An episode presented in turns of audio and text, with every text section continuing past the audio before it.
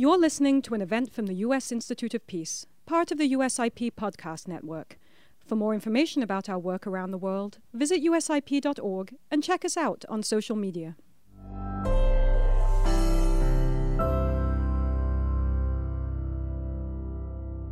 Welcome to today's event on incorporating religious sensitivity in trauma healing for displaced persons.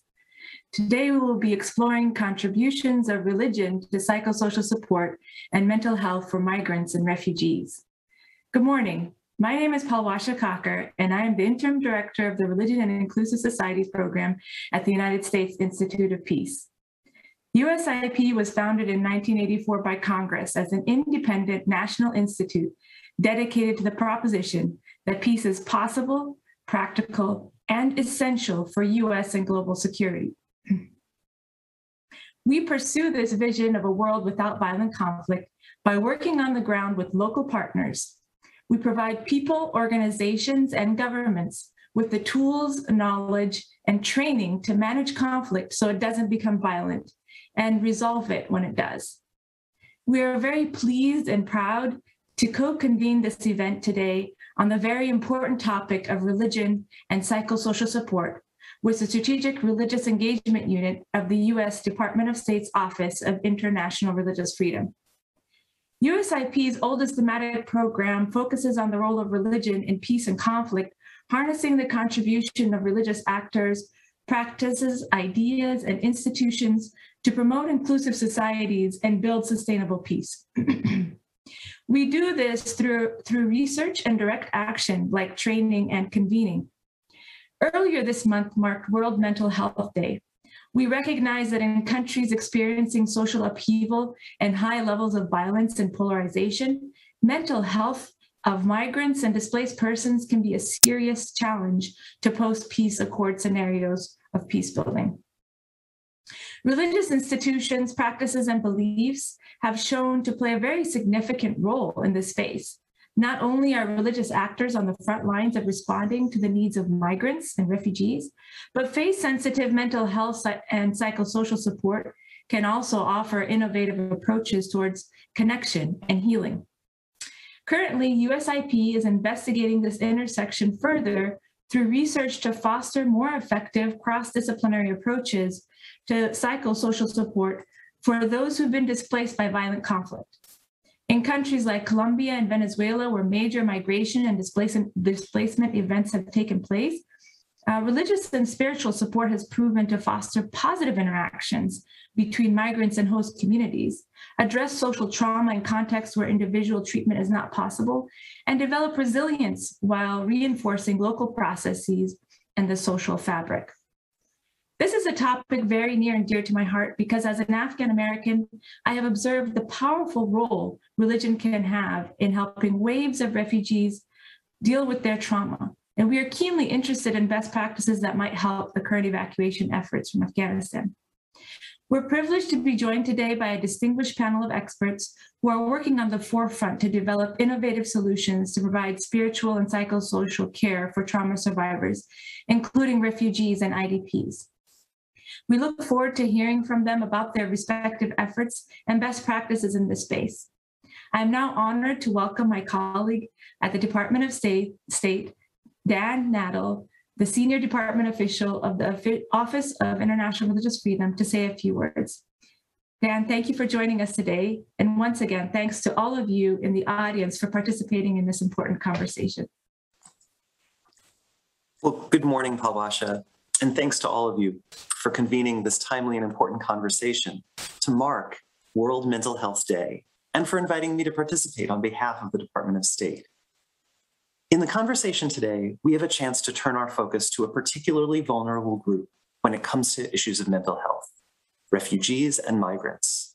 According to UNHCR, approximately 82.4 million people around the world are displaced from their homes as a result of conflict, excuse me, or persecution. This number has doubled in the past decade. This rapidly growing population continues to experience high levels of depression, anxiety, and post traumatic stress disorder stemming from experiences of displacement. The impacts of the global pandemic over the past two years have only amplified the trauma for so many. A growing body of research suggests that psychological trauma, if untreated, can contribute to a multitude of long term challenges for individuals, their families, and the broader communities trying to support them. As such, addressing the mental health needs of refugees and migrant populations is critically important. However, refugees and migrants also face unique and significant barriers to mental health treatment, counseling, and other forms of psychosocial assistance. As a feature of their displacement, individuals have been disconnected from pre existing support networks, including the schools, community and religious institutions, and even family members who helped sustain and enrich their past lives. They have often lost most or all of their material possessions, and some have been witness to physical violence or victims of violence themselves. Even where mental health services are available, refugees and migrants are often reticent to take advantage of these due to the costs of care or to the social stigma still attached to such support in many societies. Frequently, traumatized individuals see their religious beliefs and practices as the primary avenue available for managing their mental well being. But while religious people tend to expect religious leaders and institutions to be able to support their psychosocial needs, many religious institutions simply lack the training to effectively assist deeply tra- traumatized people. Similarly, mental health professionals are not always trained or well equipped to address the religious and spiritual needs of trauma survivors. So there's a pressing need to bridge the gap between religious actors, mental health professionals, and others from governments and civil society aiming to support displaced populations. Partnerships between mental health workers and faith leaders can aid in the healing process including by helping mental health professionals incorporate faith based treatment approaches and considering faith sensitivities in treatment, while at the same time arming religious actors with evidence based treatment strategies developed by mental health experts. Research in recent years has found that in times of crisis, religion, spirituality, and faith, when integrated holistically into mental health services, can help facilitate the individual grieving and adaptation process, promote a positive worldview, offer a sense of meaning and purpose, and build foundations of resilience. I want to commend USIP for playing a leading role in this effort by engaging stakeholders and developing best practices for linking religious and mental health care providers. These efforts, including mapping psychosocial support resources in Colombia and Venezuela, are a model that I hope can be expanded to other parts of the world. The Biden Harris administration is committed to supporting culturally appropriate and accessible mental health care for all. Refugees and migrants come from a vast range of cultural and religious backgrounds and contexts. We must be flexible and nimble in reaching victims of trauma to help survivors integrate into new and unfamiliar societies, not only to survive, but ultimately to thrive. To the faith leaders and mental health experts joining this conversation today, we see you as vital partners in this effort. We will continue to rely on your insights and experience working with conflict affected communities to shape a coordinated and effective global health, mental health response. Thank you very much, and I look forward to the conversation. Thank you, Dan, and thank you, Palwasha. Welcome, everyone, and thank you for joining us today for discussion on faith-sensitive mental health and psychosocial support for migrants and refugees. My name is Nida Ansari, and I am a policy advisor at the Department of State's Office of International Religious Freedom. I will be co-moderating this discussion with Andres Martinez, my colleague, who is the program manager for religion inclusive societies at USIP. But before we start our panel, I have the great pleasure of introducing Alistair Ager to share a broad overview of incorporating religious sensitivity in the framing of mental health and psychosocial support interventions. Alistair has worked in the field of global health and development for over 30 years after originally training in psychology. During this time, he has worked as a consultant and researcher across sub Saharan Africa, South Asia, the Middle East, Europe, and North America with numerous agencies, including UNICEF, UNHCR, World Health Organization, Oxfam, Save the Children, World Vision, Lutheran World Federation, and Islamic Relief Worldwide. He served as Deputy Chief Scientific Advisor to the UK's Department of International Development from 2017 to 2020 and was appointed a Fellow of the Royal Society of Edinburgh in 2019. He is the author of over 100 scholarly publications, including the book Faith, Secularism, and Humanitarian Engagement. Alistair, over to you. Thanks ever so much, Nida, for that introduction. And it's a great pleasure to kick off discussions on this important topic.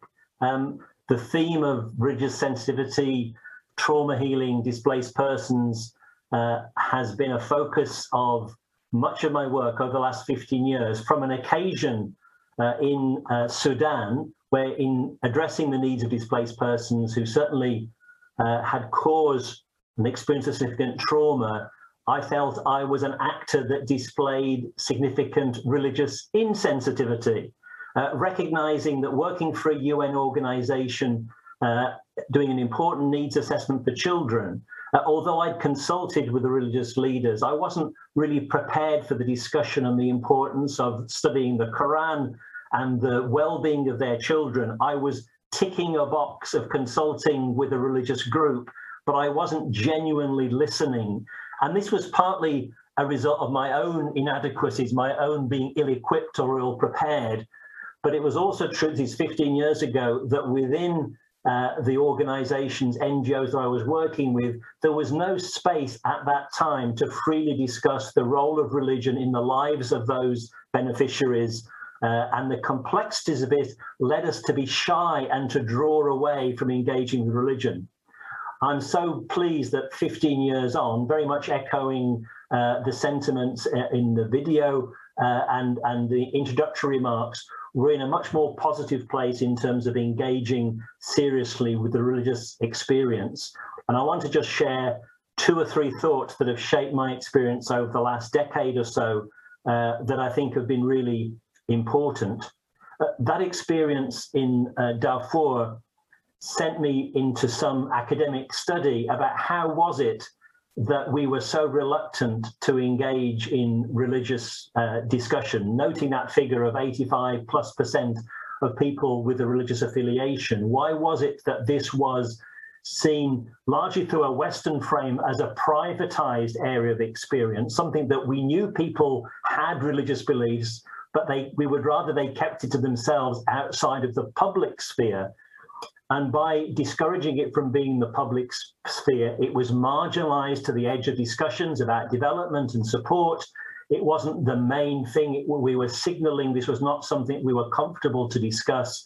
And if we did discuss religion, we would tend to instrumentalize it. We would want to use faith groups to get our message across or to sensitize some population to some other message and not take it in its own concerns.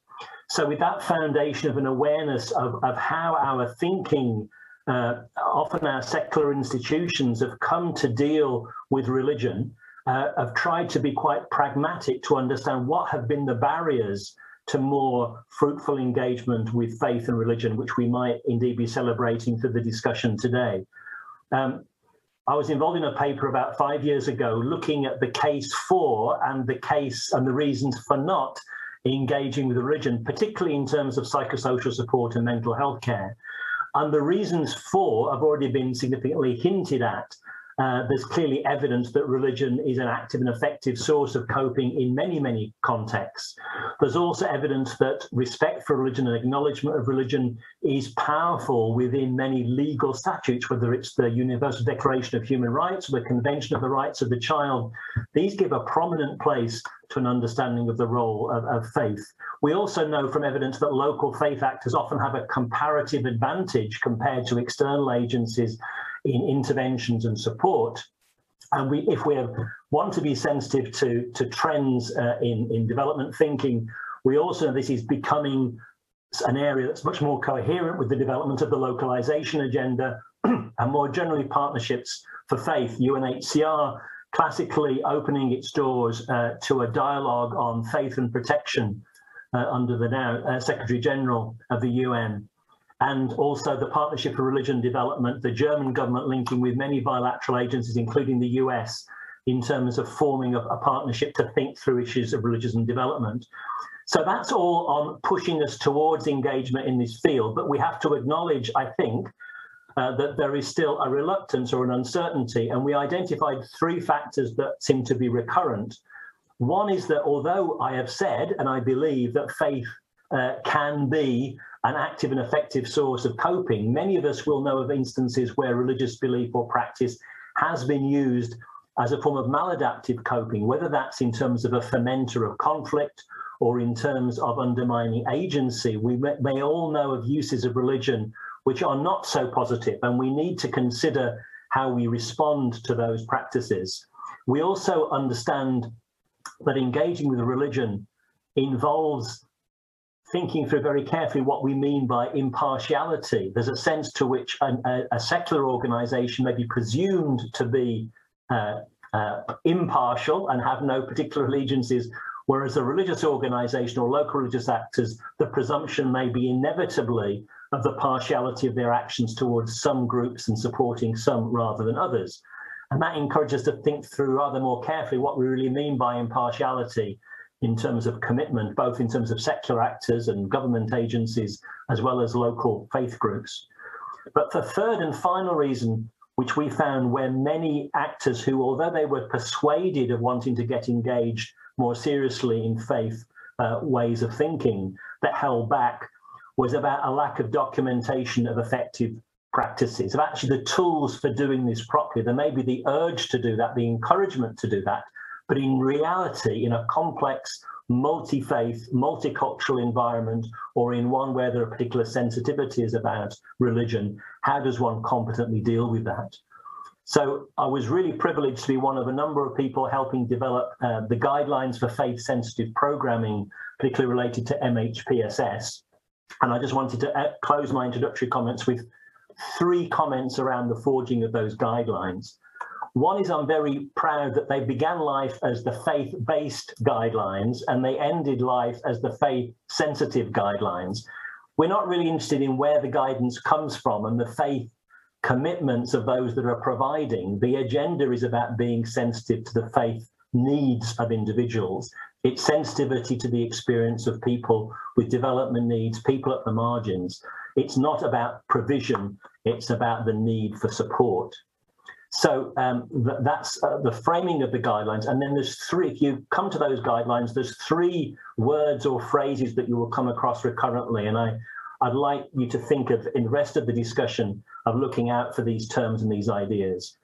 One is this frequent reference to the IASC, the Interagency Standing Committee. And that was important because this is not a rival set of guidelines. This is not a religious way of doing things as a rival to secular ways of doing things. It's acknowledging that the IASC guidelines were developed to support psychosocial intervention, particularly in humanitarian contexts, but widely used in development contexts. And they themselves pointed to the engagement of religious actors and religious ag agendas.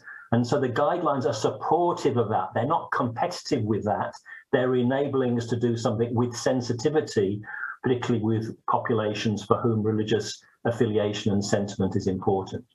So the framing of this as not as a rival agenda or, or, or, a combative agenda, but one that's coherent and supportive of other initiatives, but particularly supporting engagement with local faith groups. That's the first point.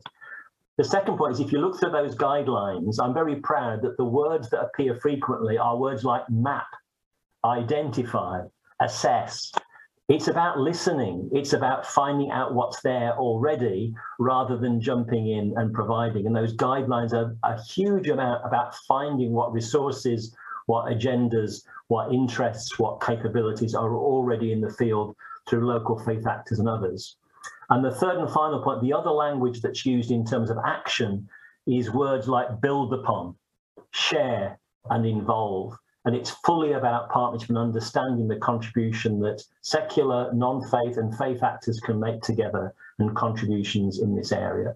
So I commend to you uh, looking at those uh, guidelines and building on them, but I wanted to signal that they're really a culmination of a decade or more of thinking in this area, which gives that sense of optimism that the video shared at the beginning uh, that we've understood some of the barriers to more effective engagement and we're beginning to identify tools and approaches that support it. Thanks very much, Nida. Thank you so much, Alistair. Thank you for providing that framing and sharing those re really critical guidelines. Much appreciated. Um, now it's over to our panel. Um, we will now get started on the discussion. We are very excited to have the following experts join in on a discussion on faith-sensitive mental health and psychosocial support for migrants and refugees. I'd like to introduce first off, um, Elena Fiddian-Qasmiyeh, who is a professor of migration and refugee studies at University College London and director of the university's Refuge in a Moving World initiative. She is currently the principal investigator of Refugee Host Research Project, examining local community responses to displacement from Syria and Lebanon, Jordan, and Turkey. From 2017 to 2020, she was a joint PI of a project entitled Religion and Social Justice for Refugees, Insights from Cameroon, Greece, Jordan, Lebanon, Malaysia, and Mexico. Dr. Elena has written several publications on the, on the intersections of religion and migration. Our second panelist is Cristal Palacio, a Venezuelan clinical psychologist, peace builder, and social entrepreneur. She is the founder and director of PsicoDiaspora, a network of Venezuelan mental health professionals working outside of Venezuela. She is also pursuing a PhD at the Transitional Justice Institute, where her research explores the psychosocial dimensions of social change and conflict in Venezuela through its emerging diaspora. Our third speaker will be Camilo Ramirez, who is the Colombia Country Director of the Hebrew Immigrant Aid Society, also known as HIAS. Camilo oversees HIAS Colombia's efforts on the prevention and response to gender-based violence, community-based mental health, and economic inclusion for refugees and forcibly displaced persons. Camilo has 14 years of experience contributing to the growth and success of organizations such as the Norwegian Refugee Council and Save the Children on topics related to refugee and displacement crisis in Colombia, Ecuador, Venezuela, the Northern Triangle, Myanmar, Nigeria, and Iraq. And finally, our last speaker, Wilson Lopez, is unfortunately unable to join us uh, today as he is actually in the field conducting research on this very topic, um, so we need him there. Uh, but he will be presenting remarks via a pre-recorded video at the start of the panel discussion. Um, uh, Wilson uh, Lopez is a Colombian researcher in the fields of psychology and peace building, whose recent work has focused on armed conflict, forgiveness, reconciliation, and peace building challenges. Um, I'll stop there and we can play the video and then um, dive into our panel discussion. Thank you. Profesor Wilson López, muchas gracias por acompañarnos el día de hoy en este importante evento. Voy a empezar entonces con la primera pregunta.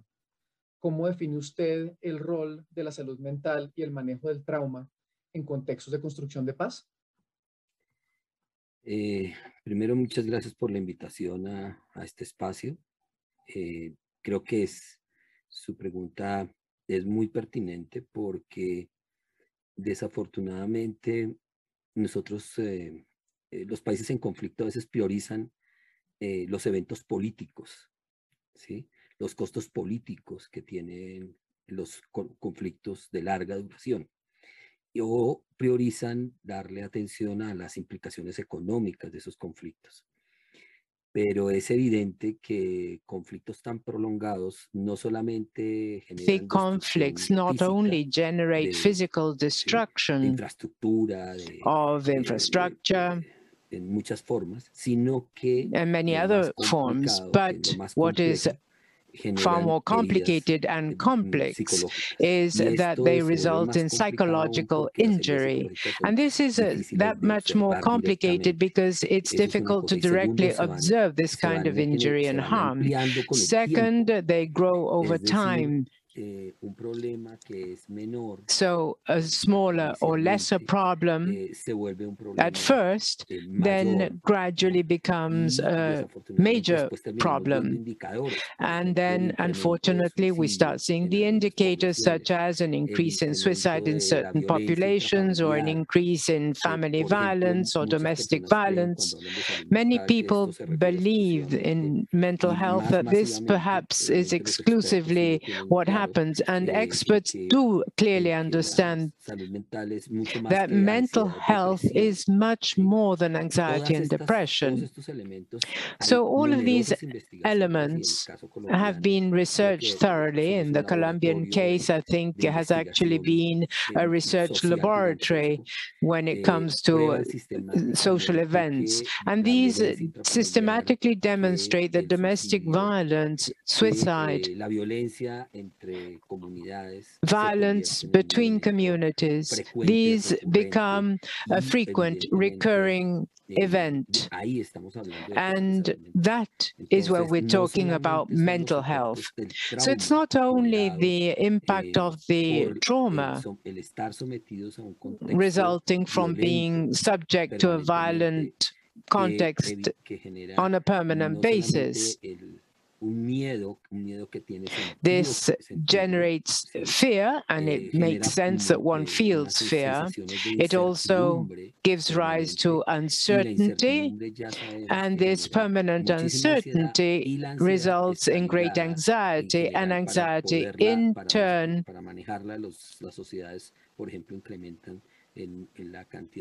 that means that society starts consuming alcohol and drugs to overcome that anxiety. And that is the kind of thing we see in the reports published by the WHO and reports published by countries showing how this kind of problem has mushroomed in the life of individuals. Now, mental health is not only an issue of pathological problems, but it also has to do with uh, psychological well-being, with the quality of life. And we can sometimes even see that communities can develop greater solidarity. They create more group identity, and this uh, community identity generates things that we are already seeing in a study that we have worked on that is in pre-publication at Frontiers. So the group identity amongst migrants and health also. Health having to do with well-being, of course.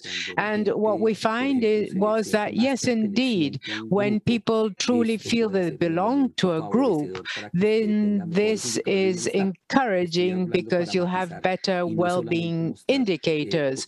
And I'm mentioning this because we have to see the positive as well as the negative, and perhaps there has been more work and research looking into the negative consequences on mental health in the conflict, in extended conflict context. And your question is very interesting because, on the other hand, when you look into topics that affect the life of an entire society suffering from the conflict. If you intersect it with peace, then you start thinking, cuando si ya sabemos, porque la mayor parte de estudios que hemos hecho, if we already know, and most studies carried out by my team and others, we worked with Professor Henry Mullet of France about forgiveness, about reconciliation in different groups. We find that that process of forgiveness is a process that perhaps is increasing the possibility of reconciliation, but it is severely impacted impacted. We have very low predisposition to forgive. As a consequence,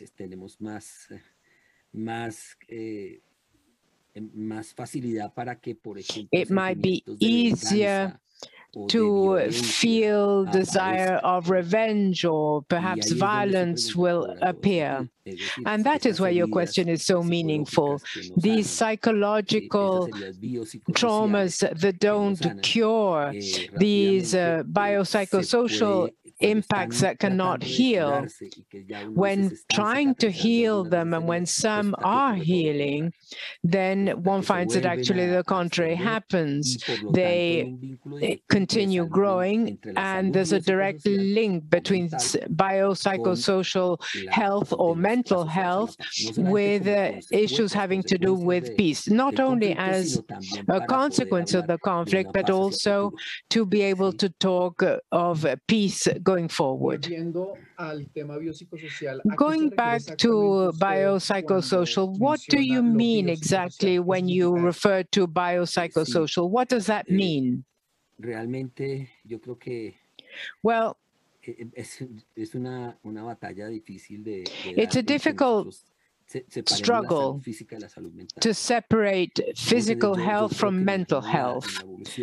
I think that in evolution of the discipline and of medicine, the medical profession was broken down into fragments, an expert in liver, an expert in skin diseases, and there were no problems. But when you have a problem, you're sent from one specialist to another, as if a person was a whole grouping of fractured items. But we are not fractured as human beings. We are units, biological units, psychological units, and we are in a social context. What does this mean? Well, the variables as group identity, and that's a social identity that a social psychologist uh, Henry Tajfel has uh, worked on in the 70s, conducting experiments, and he found that it is essential that we feel we belong to a group. And when that group welcomes us, provides protection, resources, then we feel satisfied. And that has a direct impact on how I feel. It has an impact on my ideas and my emotions. In other words, the way how I think about the world and how I feel the world.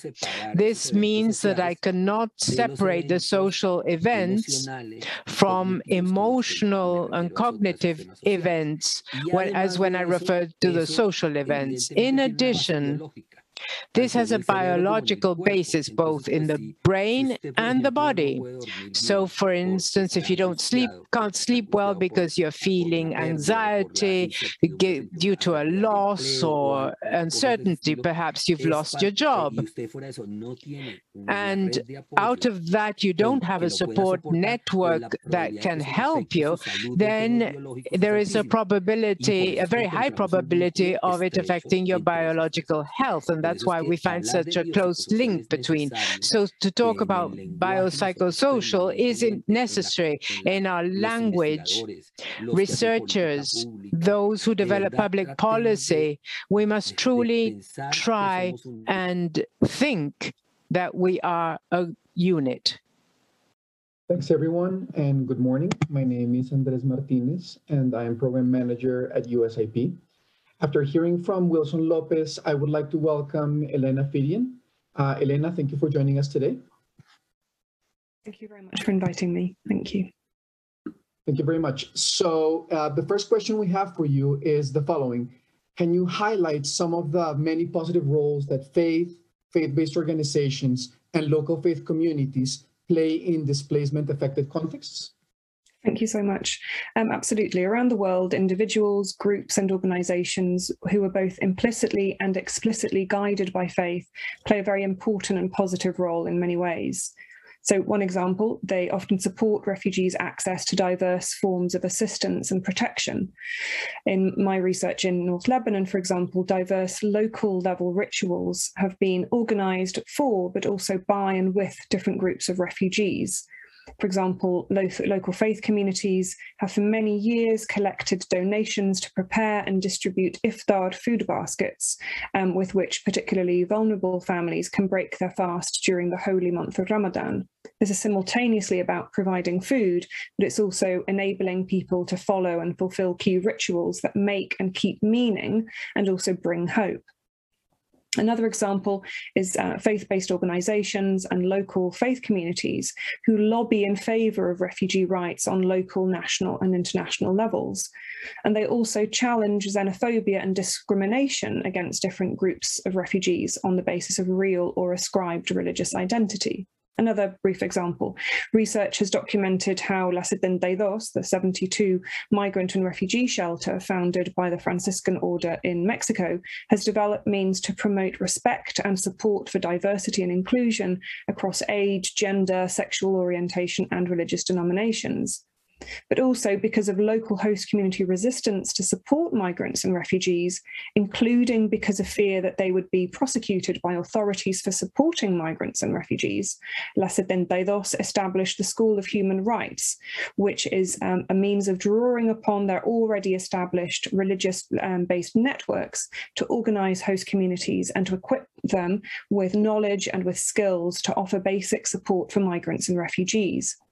So through this network, La Setenta Dos educates host communities on human and legal rights frameworks and draws on religious principles to teach and inspire school participants. In addition to supporting host communities in the provision of basic humanitarian aid, the school therefore enhances the resilience of local host communities through information sharing and legal training, including guidance on how to engage with local authorities and how to uphold their rights as citizens.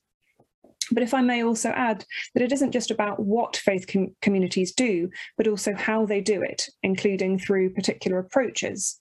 So local faith communities' positions as informal responders enables forms of dignity, including through practices of accompaniment, spiritual sanctuary, and support in ways that can feel less bureaucratic and less contractual than other forms of responses, and which can in turn um, help to build more humane, more dignifying forms of support.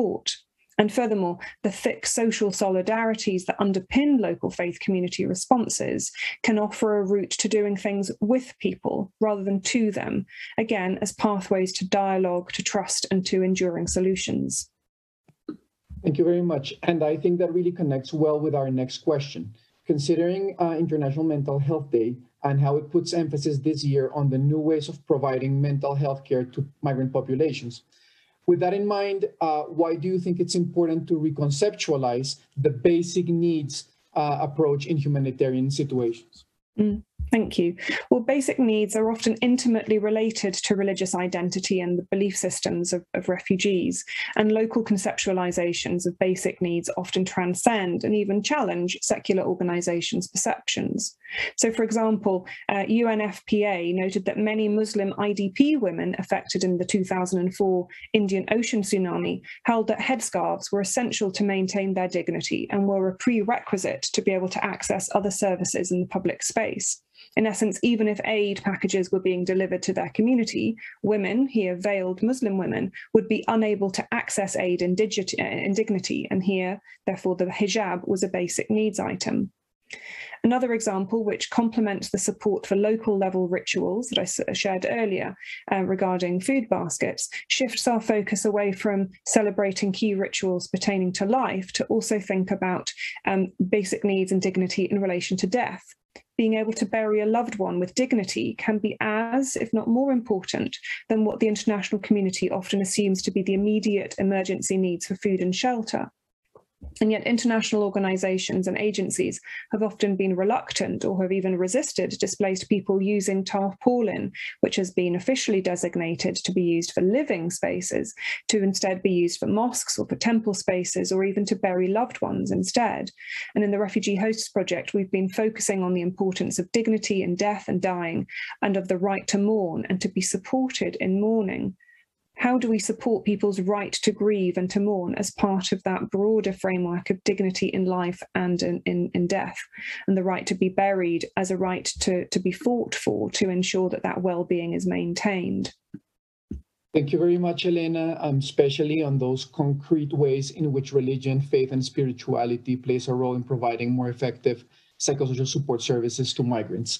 Uh, but before we continue with our next next uh, speaker, Cristal Palacios, um, we would like to ask the audience uh, to please ask and share your questions uh, via the website, uh, and we will do our best to include those at the end. And please make sure to um, mention uh, if uh, you would like to ask that question to a specific expert within uh, the panel. Um, welcome. Yeah, just can I add, sorry, um, audience can also ask their questions in Spanish, Spanish or English, so you have an option. Over. Thank you. Uh, now I would like to welcome Cristal Palacios. Uh, Cristal, buenos días. Buenos días. Gracias. So, Good Cristal, um, how can mental health professionals and psychosocial service workers leverage the positive impact of faith and spirituality um, to scale up the quality and access to mental health and psychosocial support? Absolutely. Thank you, Andres, for such a brilliant question and the opportunity to talk about this topic.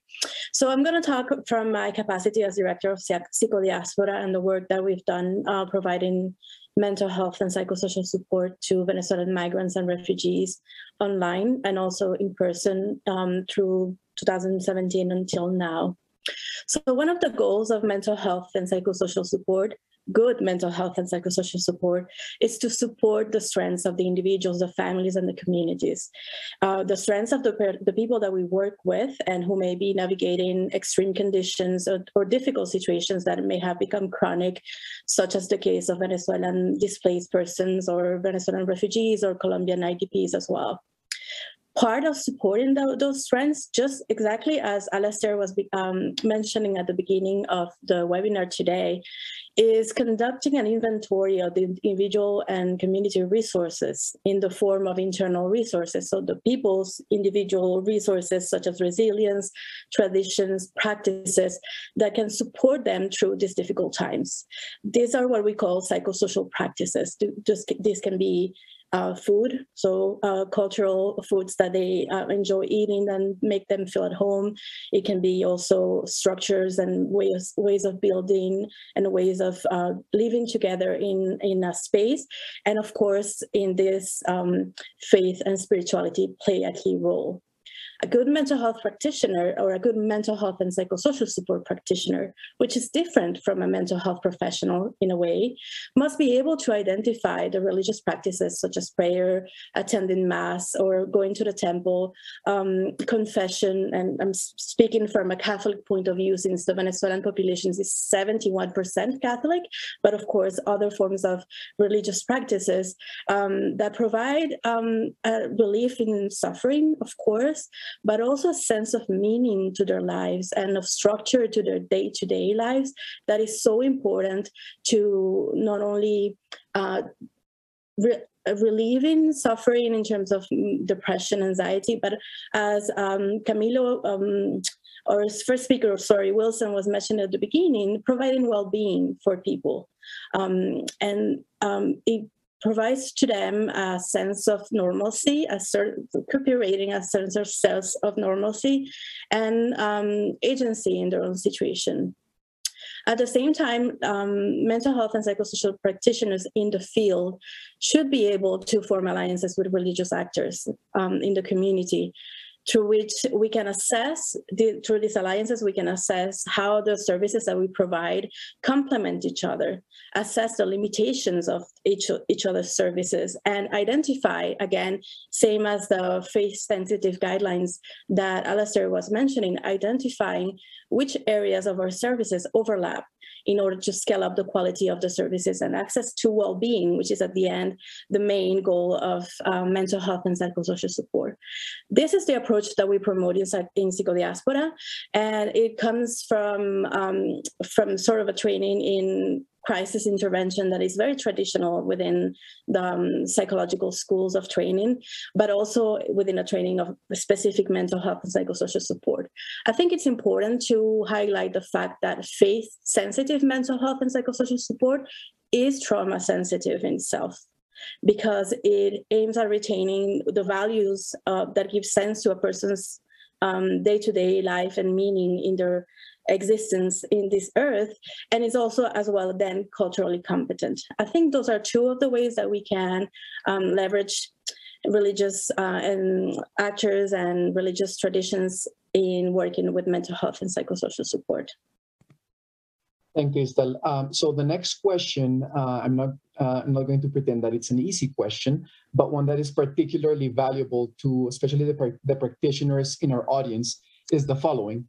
In your work as a clinical psychologist, how do you incorporate or reconcile between a theistic or spiritual strategy and the modern scientific psychological model, particularly when working with Venezuelan migrants, which, as we know, uh, many of them might have, you know, a religious uh, perspective in their lives. So as I mentioned before, I was trying to emphasize the idea that where we're talking about this, we're talking about good mental health and psychosocial support, so best practices according regarding mental health and psychosocial support. So that's the ideal scenario. Scenario. In reality, the field is shaped by very different actors, and in the case of, in particular, of mental health professionals, they are themselves very diverse when it comes to training, background, level of experience, and expertise. In the case of Venezuela, and maybe Camilo can speak a little bit about Colombia, but I understand it's very similar. Mental health and psychosocial support as a framework to approach intervention in case of conflict, emergency, disasters, etc., is not part of the core curriculum of most university psychology courses. What does that? That means that people do get training in psychotherapeutic interventions that may not necessarily be well suited to this context of emergency, of displacement, of refugees, such as psychodynamic psychotherapy, CBT, and many other greatly um, important and effective interventions, but they're not necessarily the best suited for the type of work that we do when we think about mental health and social support. And in fact, the result of that is that if we go again thinking about the IS, IASC model that Alastair was mentioning at the beginning, where mental health professionals are at the top of the pyramid, what ends up happening is that the majority of people who practice as mental health professionals, um, including myself not too long ago, think of themselves as, as, only that, the top of the pyramid. We only provide, as mental health professionals, um, specialized services in mental health when in, re in reality in the field, the presence of well-trained mental health and psychosocial support um, practitioners is relevant throughout the triangle. So from bas basic needs all the way up to the tip of the, the, um, the model. So to me, in my practice as a clinical psychologist and the work that we try to promote in, in PsicoDiaspora, that split does not exist in the field. We try to promote that in, in the training opportunities that we provide for uh, Diaspora members and in the policy meetings and um, that we have in terms of the Venezuelan diaspora to promote the creation of training programs for um, mental health professionals that to have access to a more specialized mental health and psychosocial support training specific to interventions in emergency conflict displacement like the ones that we are um, going through in Venezuela nowadays, and I'm sure are also prevalent in Colombia. Thank you very much, Cristal, and thank you for the important work that you're doing with our Venezuelan brothers and sisters. Um, I would want to welcome Camilo Ramirez next. Uh, Camilo, buenos días. Buenos días, Andrés. So HIAS' work in Colombia is characterized um, by its community-based approach, which uh, poten- potentiates spirituality. What model do you follow to ensure that your services are faith-sensitive while remaining impartial? Thank you, Andres, and, and, thank you for the invitation to this event. Uh, first of all, I would like to just to highlight that we as HIAS, as, as a humanitarian organization, we work with a wide variety of individuals and communities across the globe, coming from different cultural and religious backgrounds on the composition of our teams also reflects this great variety in terms of faith identities. Our MHPSS strategies are therefore not framed into the religious or faith-based scope.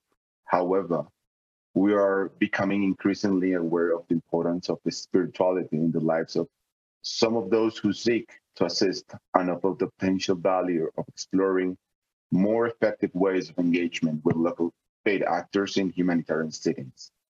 Equally, however, there is a concern about how to address these issues in a way that does not threaten humanitarian principles of impartiality and neutrality, or increasing any existing relation, uh, religious tensions. Basically, on the field, we are trying to boost their mental and physical recovery process through their spirituality and resilience capacity. And we have very good results, particularly in those cases where we are promoting durable solutions that guarantee some kind of sustainability. I would also like to highlight something related with the durable solutions part that, as you may know, Colombian government issued a law that promotes a temporary protection status for Venezuelans in, the, in Colombia for 10 years. And this is the key to maintain and to promote these type of durable solutions that not also thinking about their wellness related with economical inclusion, but also including some, some other aspects of mental health uh, that it's important to highlight in all this durable solution process that it's reinforced, but all the efforts by the Colombian government uh, actually. Thank you. What advice would you have for those in the audience uh, who want to set off in a similar direction, that is, incorporating particular religious values and history in a way that is just, empathetic, and welcoming? Well, I, I have so many ideas, but the first thing then in some contexts, HIAS invites faith leaders for interfaith dialogue through group discussions would include issues as how refugees who need help are referred to them, what kind of issues they seek help with, the type of assistance, uh, the role of the players in assisting refugees in context. I think this is one of the aspects to promote this type of interfaith dialogues, the considering the the importance of the faith leaders within the communities, it is important to listen to them as well.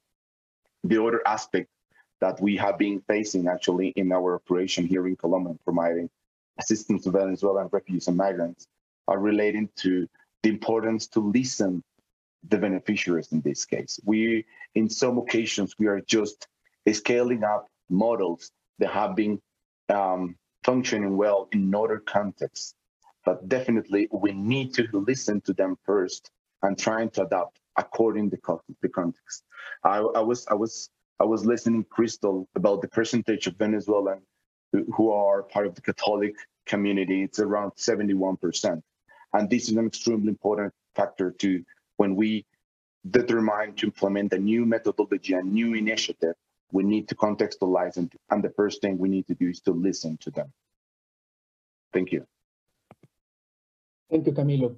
Um, now we're going to move on to the section um, uh, with questions from the audience. And uh, this question, I think uh, we can uh, address it, uh, or you, you, you, can probably answer this question, uh, Camilo, um, since it has to do with gender-based violence um, and diversity, which I understand is a very important part of HIAS' work.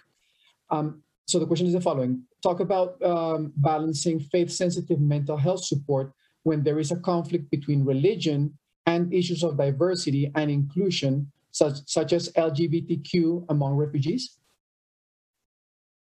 Can you repeat the question, please? Yes, so I think the question is getting at how do you reconcile uh, potential conflict between religion and issues of diversity and inclusion um, uh, in LGBTQ and uh, refugee populations? Thank you. I think I think as, as I was mentioning, the most important part of, of the of the actions we have been carried out is we are not promoting any type of religion in the actions we are we're, we're carrying out. We want to we want to maintain impartial. We want to just do uh, provide and to explain to the communities and the faith leaders that we are it's a it's it's a human being action. It's a human it's a human it's a human rights action we have promoted into the communities. So the most important thing is to explain that our role is not to determine who's uh, open to participate in activity or not, depends of their sexual orientation. Uh, we are trying to just explain it, it's about it's about to promote values in terms of of uh, um, to protect the refugees, to provide solutions in terms of uh, of the human being need and, and basically, what we are saying to them is that we are not the ones who decide uh, that our actions or to participate in our actions depends of their sexual orientation. We are the ones who are saying that everyone, that these type of organization, in our case, we are open to provide assistance to anyone, to any any from any any any religious uh, beliefs, any any um, uh, sexual orientation, any it's it's open to everyone, and that's the message we are trying to just do, keep um, uh, providing to also the communities and faith leaders within the communities we're working with. Elena, any thoughts on this question?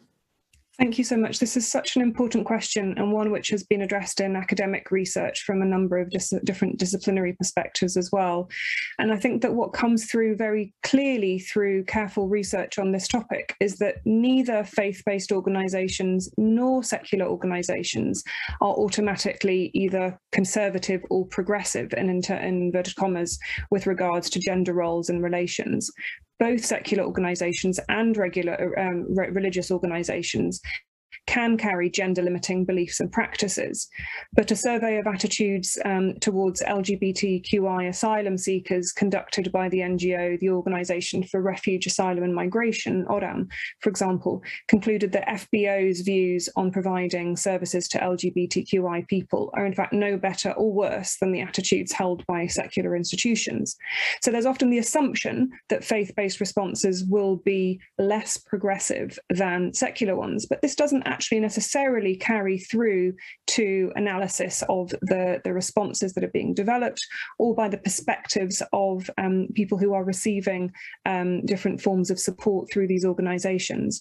And the example that I gave earlier of La Setenta the 72 um, um, network uh, of shelters, has specifically um, attempted to create um, spaces which are supportive of LGBTQI asylum seekers, refugees and migrants.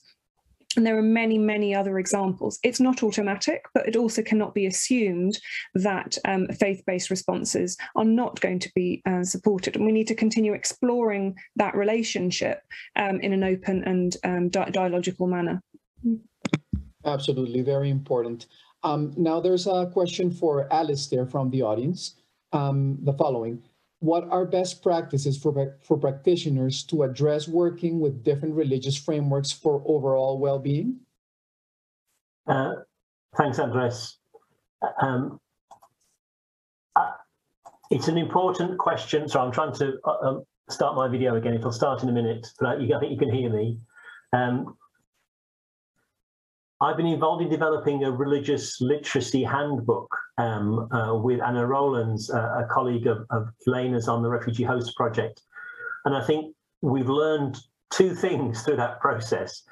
Um, one, that religious literacy and being able to deal with different faith traditions is not about having a either a, a theological understanding of a variety of religious practices uh, or uh, a Religion 101 course, it's very much around being open uh, and listening and asking questions and engaging, which has been the messages really throughout the, the, the, panel so far. So rather than feeling that to deal with the religious tradition, you need to know key things about it, it's partly you need to be comfortable to, to be engaging such that you ask questions and, and the, the LBGTI uh, issues that we discussed is a good example of that, to not make presumptions about someone's religious beliefs or practices, but to be open to discussing them. So principally, I have to say that the, the main elements of religious literacy is about being comfortable in uncomfortable situations when you're dealing with groups of diverse views, uh, views of which you're not familiar, but managing to maintain openness and engagement. So that's the first principle. The second one, slightly, is nonetheless, it's clear that we should know more about culture and religion at a local level. We, it isn't a question, we should collate and learn over time. And the value, and I significantly value the project Andres, you're involved in, in terms of developing that deeper understanding of a locality. So we're not perpetually in the role of just listening and asking very basic questions. But we do learn of faith traditions, we do learn of customs and practices, we do learn of tensions and how they're managed and, and, and, and protected against. So there's something about a maturity related over time and in deep knowledge of a context. And I think this, uh, it was mentioned earlier, uh, from Camille, the importance of understanding contextualization of interventions in this case means having a deep understanding of context and how religious belief and practices will interact with that. So we, we need to listen and we need to learn. Appreciate that. Thank you very much for the explanation. Um, now we would like to welcome Jerry White. Um, Jerry White is known for leading high impact campaigns, including the campaign, the international campaign to ban landmine mines uh, and the UN Convention of the Rights of Persons with Disabilities. Uh, he served as Deputy Assistant Secretary of State and launched the Bureau of Conflict and Stabilization Operations. He is currently Professor of Practice in Religion and Politics at the University of Virginia for some closing remarks. Thank you, Jerry. Rookie mistake. But thank you for inviting me. And I'm really inspired and motivated by the panelists and the opening and the intention of USIP to convene this diverse group of expertise and practitioners um, with a very strong message, I think, coming from Alastair's overview, um, you know, to start us out and even in his last commentary for genuine, deeper listening to the religiously motivated and inherently, you know, spiritual communities among and with whom we work. So with his faith sensitive guidelines, I think that's a real um, boost forward compared to when I was in this space working inside the State Department, trying to look at how to engage faith-based actors and seeing a lack of religious literacy and sensitivity in our training of ambassadors and foreign service officers. Um, Elena, thank you for, I think, your wide-ranging country experience, which brings the stories and the importance of local rituals and basic needs support to accompany the suffering um, including I had not thought of, although it seems obvious to me now after you said it, this ritual of accompanying people and their right to burial and death, like the full life cycle, that this is a holistic response and your faith starts you in your family as a child and ends at your death and then the community grieving. So thank you for that as well, Elena. Um, with Wilson on his, you know, taking time from field research to tape his important message, very proud of his work and thinking about what are this biopsychosocial health that really emphasizes the social context of people in trauma. Um, and it affects both the brain and the body. So this combination of like the art and science of psychosocial sport, the art seems to me this spirituality and inherent resilience of faith-based communities combined with seeing what's happening on the health in terms of the body and other illnesses that manifest in traumatized populations. Um, and Cristal, thank you also for um, your, your sense of the need for taking an inventory of all of the pre-existing psychosocial strengths, resilience, and local traditions, and understanding that context as well, and working among and between and with that inherent strength, and also maintaining the respect and to learn from faith-sensitive approaches and this ongoing respect for for ritual that will reiterate the sense of belonging and agency.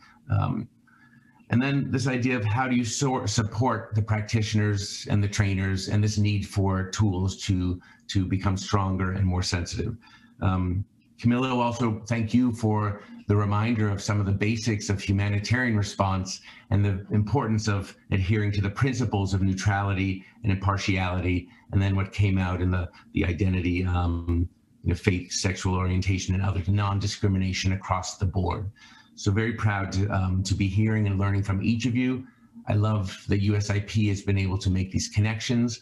For myself, I had worked maybe you know 20 plus years in war zones and where we don't have very many psychosocial professionals perhaps so with my work with landmine survivors and war victims in particular, we took advantage of you know, the bottom-up support from peer networks, with trained peer counselors reaching out to other people who have been traumatized, that that tapped into the local context of resilience and was very exciting to learn from that because waiting around for the final trainings or that there'd be actually a mental health you know, practitioner or expert inside some of the camps among displaced persons or where people live in communities um, that was a challenge. So I think looking um, more practically at where are the bottom-up approaches that we can learn from and actually accompany as well. So I think lastly, I would say that the, really the respect that I've learned for um, interfaith work and dialogue and was sort of the use of indigenous circles, this egalitarian like community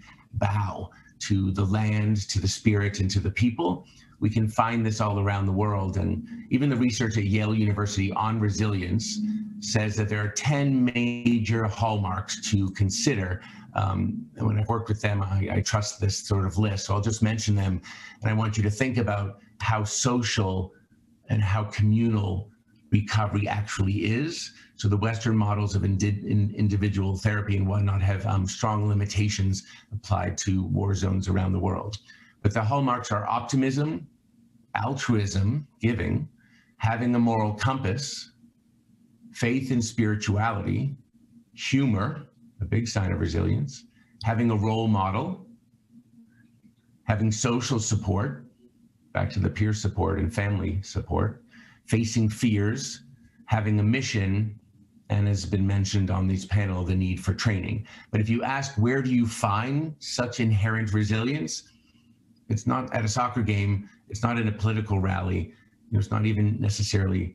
Um, it's it's in your spiritual community, in your faith community, in you know understanding the the, the value of religion to help us build collective and social resilience to therefore survive as well as address each other's ba basic needs. So I'm so excited by this conversation. It brings together many strands of um, people I've met over the years and my great respect for Andreas and, and USIP. So I want to thank everyone on the panels, all the participants out there to keep the, the dialogue going and please submit as much um, and, and the shared knowledge. I, I go back to the words I think that Alastair was saying about having um, listening, building upon, sharing, and involving but also with practical next steps. So keep the ideas coming and the sharing um, will benefit us all. Thank you. Thank you so much, Jerry, for for those closing remarks and and sharing those hallmarks at the end, which I will definitely revisit um, after this conversation. Hi, everyone. So we are now at the end of our event, and I know we, along with those tuning in live, uh, wish we had more time for this conversation. Um, we know going in, there was so much interest expressed in joining today's discussion, which just tells you how much interest there is moving forward, working on these efforts together. We hope this will be the start of an ongoing conversation on this topic. And I am deeply grateful for each one of you, um, our panelists, our speakers, um, for for joining us today and um, for sharing, um, you know, your stories and experiences um, uh, on this topic. Uh, thank you, everyone, for joining us today for a thoughtful and timely conversation about a very important set of issues. Um, I will hand it over to my uh, colleague Andres uh, to to wrap up. Thank you again. Thank you, Nita. So as we build this community of practice, we would like to invite everyone in the audience and of course our experts and panelists um, to continue their involvement, to follow the work that we're doing in our website, uh, newsletter, uh, where, we, where we will be posting blogs and some of the results and findings of this important work. Thank you very, very, uh, very much, everyone, and uh, have a great day. Thank you for listening to this event. If you'd like to listen to more events or explore our other podcasts, visit usip.org forward slash podcasts.